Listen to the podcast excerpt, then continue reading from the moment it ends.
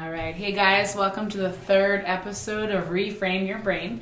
I am Danielle Kent. I'm a speech language pathologist. And I'm Leah Safran, also a speech language pathologist. And today we are talking about the really hot topic now of active listening.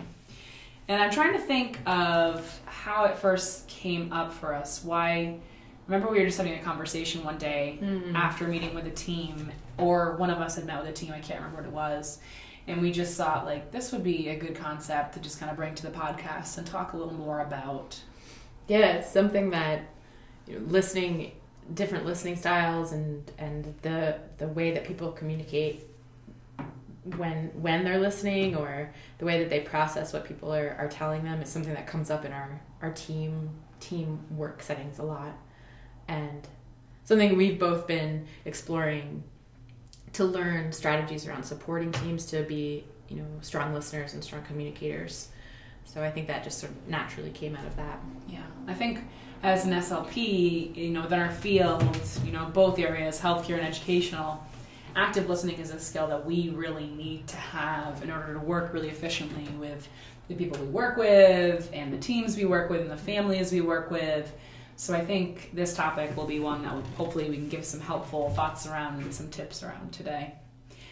I think probably um, starting off, just kind of talking about defining active listening. What does that mean? You know, What is it? What is what is What is active it? listening?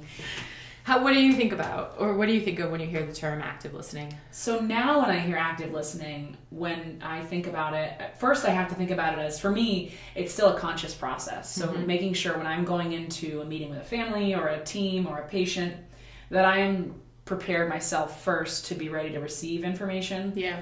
And for me, that means getting ready to listen, which means kind of putting aside, you know, we're so busy day to day life. It means putting aside, you know, my own judgments, which we talked about, but Mhm. also putting aside the busyness of my own life and Right. making sure I'm coming prepared to be present to listen and hear what the other person or the team or the person is saying.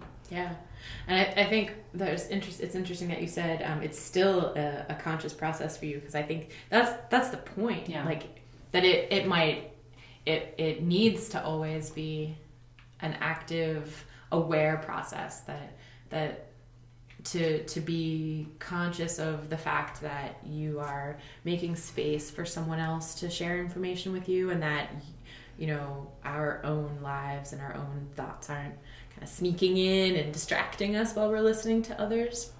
I mean i think that's that's one of the main keys that's a, a key piece of active listening Yeah. it's being able to recognize when that's happening and kind of put those things aside and say, you know, no, I want to be present for the person that I'm communicating with and um, and really be able to hear what they're saying without, you know, the chatter of my own day. Yes. Yes. the chatter. which I think in today's world, because we have so much going on, we have so much input, putting that aside. And I think that's a great point about it being a continual process. Because I, I think that's just like with anything, even though you get better at things, you're always working on staying conscious and aware of Right. your, your improvements. Yeah. So yeah, being like a conscious effort on my part, you know, putting aside my own stuff, whatever that stuff may be, my own like life stuff or my own judgments, leaving it at you know outside the door and coming prepared to listen Mm-hmm. to what the other person is saying. And I think for me first, I think of honoring what they're saying as their truth, Yeah. and that for me is something that I think comes with that active process of remembering, even though I might know different or think different, Right. what they're saying is typically their truth. And their their reality in that moment. yeah. That's a really good point. Yeah, I think for me too, there's a piece of, um, you know, remembering that my role can shift, and in some circumstances, it's really just to to be like receiving what someone else is is saying, and that I don't have to be thinking about um, how to respond Yeah. while I'm listening. That there's plenty of time for that. And in fact, I, I find it's really good for me because it slows it slows things down. You know, it gives everyone some space to think about how they're how they're talking and and whether they're sharing their complete thoughts and it takes some of the pressure off to like be be quick or to um, you know we're not always succinct and and and and precise when we're talking. So i think it allows space for people to kind of meander and work things through too you know as they're talking. Um, especially you know if you're sort of as the listener you're you've made it really clear like your your job or my job as the listener is to really just wait until you're finished you know yes. not interrupt not not be preparing a, a, response a rebuttal yeah you know and to like you said hear hear what they're saying as their truth as their reality um, in that moment and i like so one of the things i think and i'm, and I'm thinking specifically about our field is yeah. when we go into situations i think we often step in and people are looking to us for answers mm-hmm. you know mm-hmm. that's typically when we're called into a role we're diagnosing, we're treating, we're getting you know materials together. Right. I mean, we're very much the solver. So I think there's there's some pressure that comes of feeling like when somebody asks a question or says something to us, we need to be able to give quick feedback mm-hmm. back. Mm-hmm. And I think that's a kind of a you know in grad school. Think about the heart of grad school is that's all about like information coming in and being able to put it back out. Right quickly and efficiently and really when you're out in the field yes people are looking to us for answers but you know, making sure that people really feel like they're being heard first is most important. So, you know, the example I think about is when I was supervising clinical evaluations at UVM, and I'd go and I'd support grad students in the process of, mm-hmm. of working with parents. One of the things that I'd always coach them on is make sure you feel like you really understand what they're hoping to get from this evaluation. So, some of the first ones I, I did with the students, we talked a lot about, you know, reframing, and we'll talk about this strategy later, mm-hmm. but just kind of giving the information back to the parent and being like, this is what I hear like you're looking for. Is that what you really like right. to walk away with? And I had several parents who would tell the grad student or tell me, like, you know, it feels so nice to be heard. Like, actually, along those lines. Yeah. Of, yeah. You know, it feels like you, you're actually listening to what we're hoping to walk away with. Right. And, and so that, for me, instead of feeling like, well, when they're presenting all these concerns, I need to be able to give you an answer, making sure, like, I'm, I'm clear first on what you're really looking for. Right. Because sometimes it doesn't match up. Right. Like here's what I'm hearing. Can you, you know, verify for me is that what you're looking for? And sometimes it matches up and sometimes it doesn't. But talk about communication breakdown. If I'm giving you an answer of something you're not even really looking Asking for. for. Yeah. yeah. Or if, you know, sometimes sometimes I think in it in in addition to that, there's someone may not know what they need or what they're looking for. Yeah. You know, they might know what is causing them distress or they might be able to describe a situation that they've observed happening but they might not they might not know what to do with that yeah and yeah. um and i think especially in the medical setting there's a lot of pressure on patients to kind of know what they need you know like and and i've experienced this in my my you know personally is like it's this idea that you as the patient need to have so much knowledge and so much understanding about mm-hmm.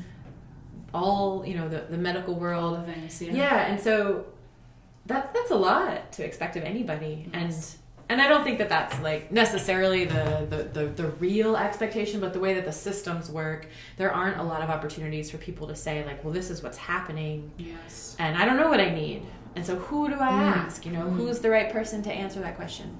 And then the other thing I was thinking while you were talking is, um, I find that giving us, you know, parents or patients a chance to to talk about what they're what they think or what they need or what what's going on also helps them be able to identify better what is actually happening if there's some confusion around that so having that conversation and reflecting back you know oh it's you know i'm hearing this mm-hmm. and have them be able to refine that or confirm that yeah. i think brings some clarity also um, for their own experience especially um, if it's something that's really uh, emotionally challenging or or new and kind of confusing yes or you know high highly stressful yeah. some of the medical situations that we've both worked in. I think you get family members and someone who's, you know, whose health is declining, and there's a lot in there yeah.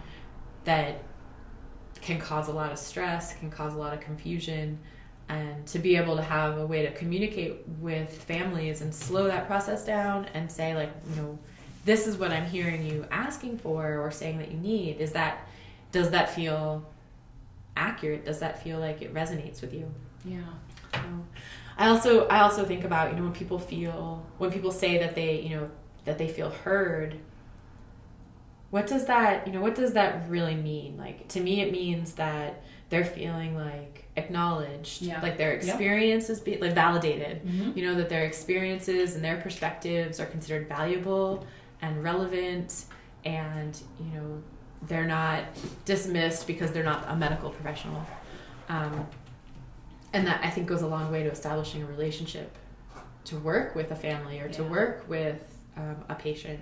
They they trust that you have their their best interests and you know actually their interests, Yeah. not just their health interests in mind. Yeah.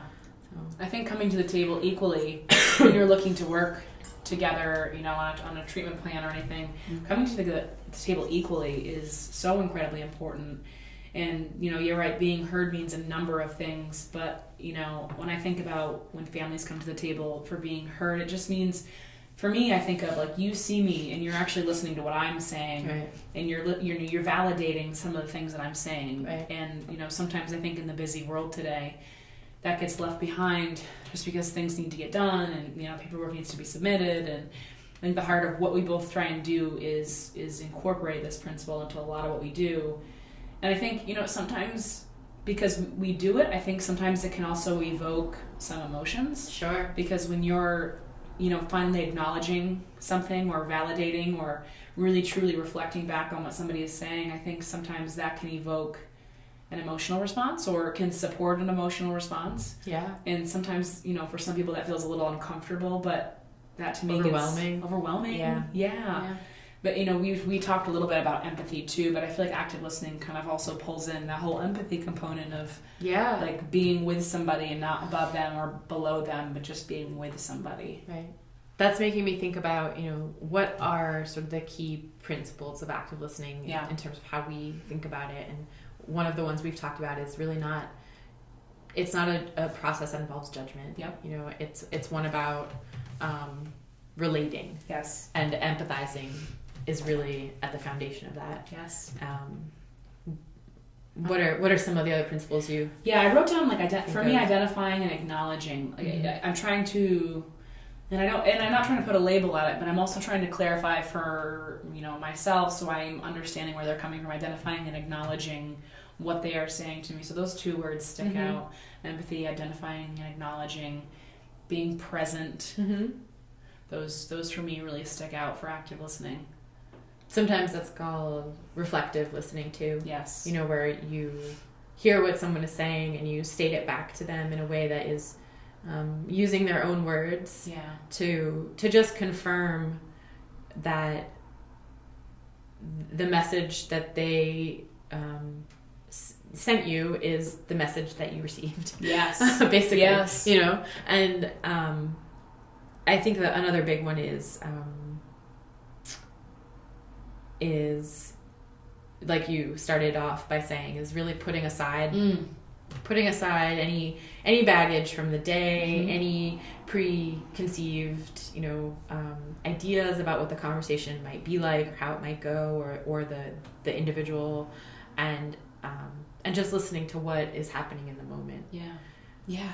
I mean, I think that that's not to say that you know you don't we don't use our um, the knowledge that we might have about a larger situ- a larger situation or knowledge we might have about that person to to later inform decision making. Yeah. But in that moment, it's really it's okay to put those things aside and, and just hear what the person is saying. And I think so. That's I think that is really for me. That feels like the key to all this is coming prepared to with like the active part in mind of leaving aside. Because I think about even the example of you know when a parent is sharing with me like I just you know I'm feeling really overwhelmed or stressed. If I'm coming in really overwhelmed and stressed, Right. I may say something like, "Oh no, I hear you. Like I feel really stressed too." So it becomes Right. about me Right. Right. instead of I like hearing that person like, yeah, you are really doing a lot. I, I hear you're telling me you're doing a lot of things, and so that feels like a big key for me is us coming prepared and ready to work through this process of active listening. So, what are some strategies? I, I, I, I that made me think about strategies because I think sometimes people, especially in the field that we're in, this idea of of relating an experience to our own experience is considered a way of, of appearing supportive Mm-hmm. or um, creating a connection and that that is um, presumed to be helpful for someone when Mhm. you're trying to, to hear what they're saying um, and maybe maybe in some cases that's true but in this kind of conversation that we're talking about that would be that would be sort of shifting the focus away from listening to the person. So what are some strategies that you use to, to get your mind in the right you know um, focused the way you want it to be focused so that you can you can do you can have a conversation with someone without over relating or without drawing your own experience into it? Yeah.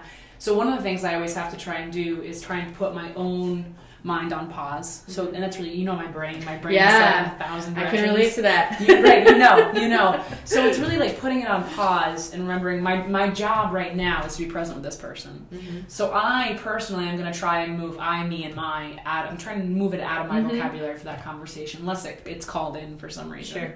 So it becomes about we and you because this is really about Mhm. us and you and me listening. So I think that's a, that's like one of my first steps coming in and just kind of identifying right off the bat as quickly not not as quickly but as efficiently as I can settling into the conversation and opening up the conversation in a way so that the other person has an open door to kind of enter in and start sharing more about them or about their loved one.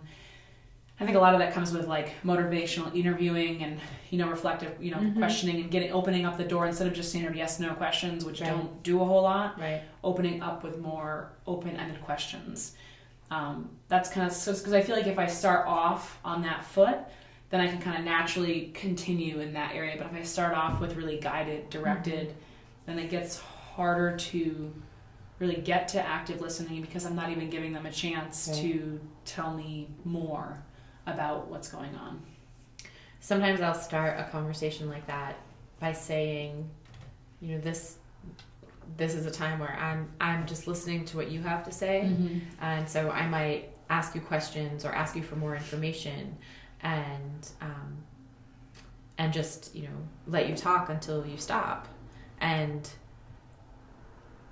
at that point. You know, I might I let people know that I might be restating what they say just to confirm Mhm. because I think that sometimes that can feel kind of unnatural given the way that we normally communicate. And um, when I've been on the receiving end of that, it can feel a little bit like uncomfortable uncomfortable, and and sometimes depending on how it's done, it can also feel a little bit um, condescending. You know, depending on how how skilled people are at, at, at how they restate what you say and how mindful they are of their tone of voice and where they put the emphasis of their their you know when they're speaking. Um, and so i let people know when i'm doing that that it's really just the, the function of it is just for me to confirm that i understand that i'm hearing what you want me to hear. Yeah. Uh, and I find that that helps a lot, especially working with um, individuals, you know, with with adults who might be in a skilled nursing setting or in a hospital setting, who are interacting with a lot of medical professionals and being asked a lot of questions that they may not understand the, the, the function of. I find I get more information um, and more more sort of authentic information. Mhm.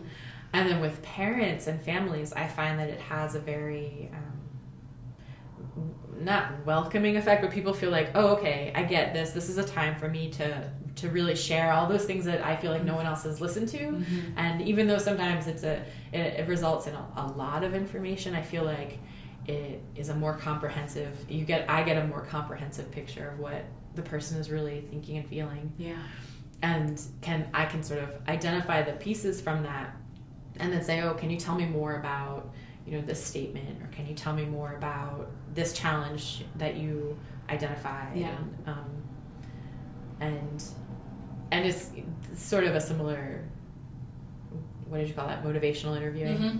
where you're you know the, the the focus is really like following what is important to the the, The person, person. talking Yeah. Um, Yeah, and I think one of the one of the biggest things is in somehow, some way, asking the question of you know what are your hopes or concerns Mhm. in this process, and Mhm. I think that's you know across the whole field, is when you're working with somebody who has a communication disorder or you know a voice disorder or a swallowing disorder. There's al- there's al- somewhere intertwined there some hopes and some concerns. Sure. And I feel like when we leave those out, Yeah. we're missing a huge part of this person's treatment plan or this Right. person's you know tr- you know overall work with us. And so that often is where active listening is really key because they're sharing something very personal Mhm. when you talk about hopes and concerns Mhm. for that process. And a lot of the time, you know, the settings that that our reason for being involved is because there's some kind of you know quote unquote deficit, and those are often, not always, but those are often pretty obvious Mhm. to us, and so we we can make some assessment about those, but the hopes, you know, those are something that that may not be obvious at all. Right. And so, how do we know what a person is hoping for unless we ask? Right. and how does that relate to their understanding of their you know current situation whatever that may be Yes. you know and does that mean i think that that opens a lot that highlights a lot of things like need for education around you know the prognosis of a particular diagnosis or um, the you know what the recovery from a particular event might look like or just develop you know information about how language develops or you Mhm. know things like that and so I, I think sometimes information giving people information can help them feel more comfortable and more knowledgeable and um, take some of the fear out of out of you know some of the conversations that we might have with patients or families about like what's what's coming or what our role is or what the needs are Yeah. And I think of that too as for me it kind of feels like slowing not slowing but slowing down. Yeah, Yeah. slowing things down. So one of the things a couple years ago, I was working with a uh, really great colleague, and um, I had kind of a supervision role. And she um, one day came in after I'd met with another teacher, and she said, "I just have to talk to you." And I said, "Okay." And she said, "When you were talking to that teacher, you know, you were you were really engrossed with them. You were really talking with them. You weren't typing on your computer. You weren't writing notes." And you were really listening. And it's funny because i carry that with me to this day. I i have a really productive need like i need to feel like i'm doing many things Mm-hmm. and so one of the things i'm consciously always working on is active listening really requires i'm not trying to be productive i'm not trying to be fast i'm not trying to be efficient right so I guess reversing that into the positives is I'm trying to be present, I'm trying to slow down the process, and I'm trying to act in real time. I'm not looking beyond this moment right now. right And so that for me still feels uncomfortable and I'm still working on it. But it means, you know, when, when we're talking, sometimes I will take notes to remind myself of things, but always remembering like I'm present in this moment. mm-hmm. And it's hard when we have so much access to being present in many places and doing many things at once. But really, the value of when I stop and I look at you and I'm, I'm clearly listening and, and showing you and reflecting back makes a big difference versus if I'm, you know, t- you know, writing on my notepad and talking back to you sometimes. yeah And how you perceive I'm receiving your information and how you perceive my presence in the situation. It's true. I think the you know the presence of computers during intakes of any kind uh, is is really you know the need to be documenting and efficient really interrupts and I think puts off the the the naturalness of what people are going to say and how they're going to communicate and it's such a tricky balance Mm. because in, in you know especially in the medical settings I mean everything is everyone's on a computer all the time and everything is documented and it's it can be really um, I- I know especially when I work with uh, older patients who might have some cognitive challenges you know they're like what is that thing? Why do you why are you typing on that? What are you doing on it? And so I've started making a point of saying like oh I'm just taking some notes so I can remember what we talk about um, to let them know why I'm not looking at them Yes. or why I have this you know thing with me um, Yeah. and And some of it, I mean, that, some of that is systemic, right? Like, absolutely we have this culture now of pro- be, be productive. productivity yeah Be productive. I mean, that word is everywhere, especially in, in our medical settings. Um, but it's kind of like it's a it's a comp- it's a challenge. I Mhm. feel like that's a definite challenge is h- competing with those. So productive yet present. I mean, right? Because Right. you need to, you need to be documenting and, and catching that information and being present. And so finding strategies, I think like what you just said, like I need to take some notes. Mhm. Um, really, I try and front load. So like, okay, I'm, I have my computer with me to take notes in this part, so I remember, and then also trying to also set it aside for some conversations. Right. And so, kind of walking back, I mean, that requires a cognitive skill of being able to set the computer aside, be present, and then maybe go back typing notes. But I feel like it's a skill when you, the more you practice it, the better you get. That's true. And I'm speaking from our field. I mean, I know Yeah. in other fields it's different, but I think about you know our interviews and um, our evaluations, and just that ability to kind of shift between like you know productive and present.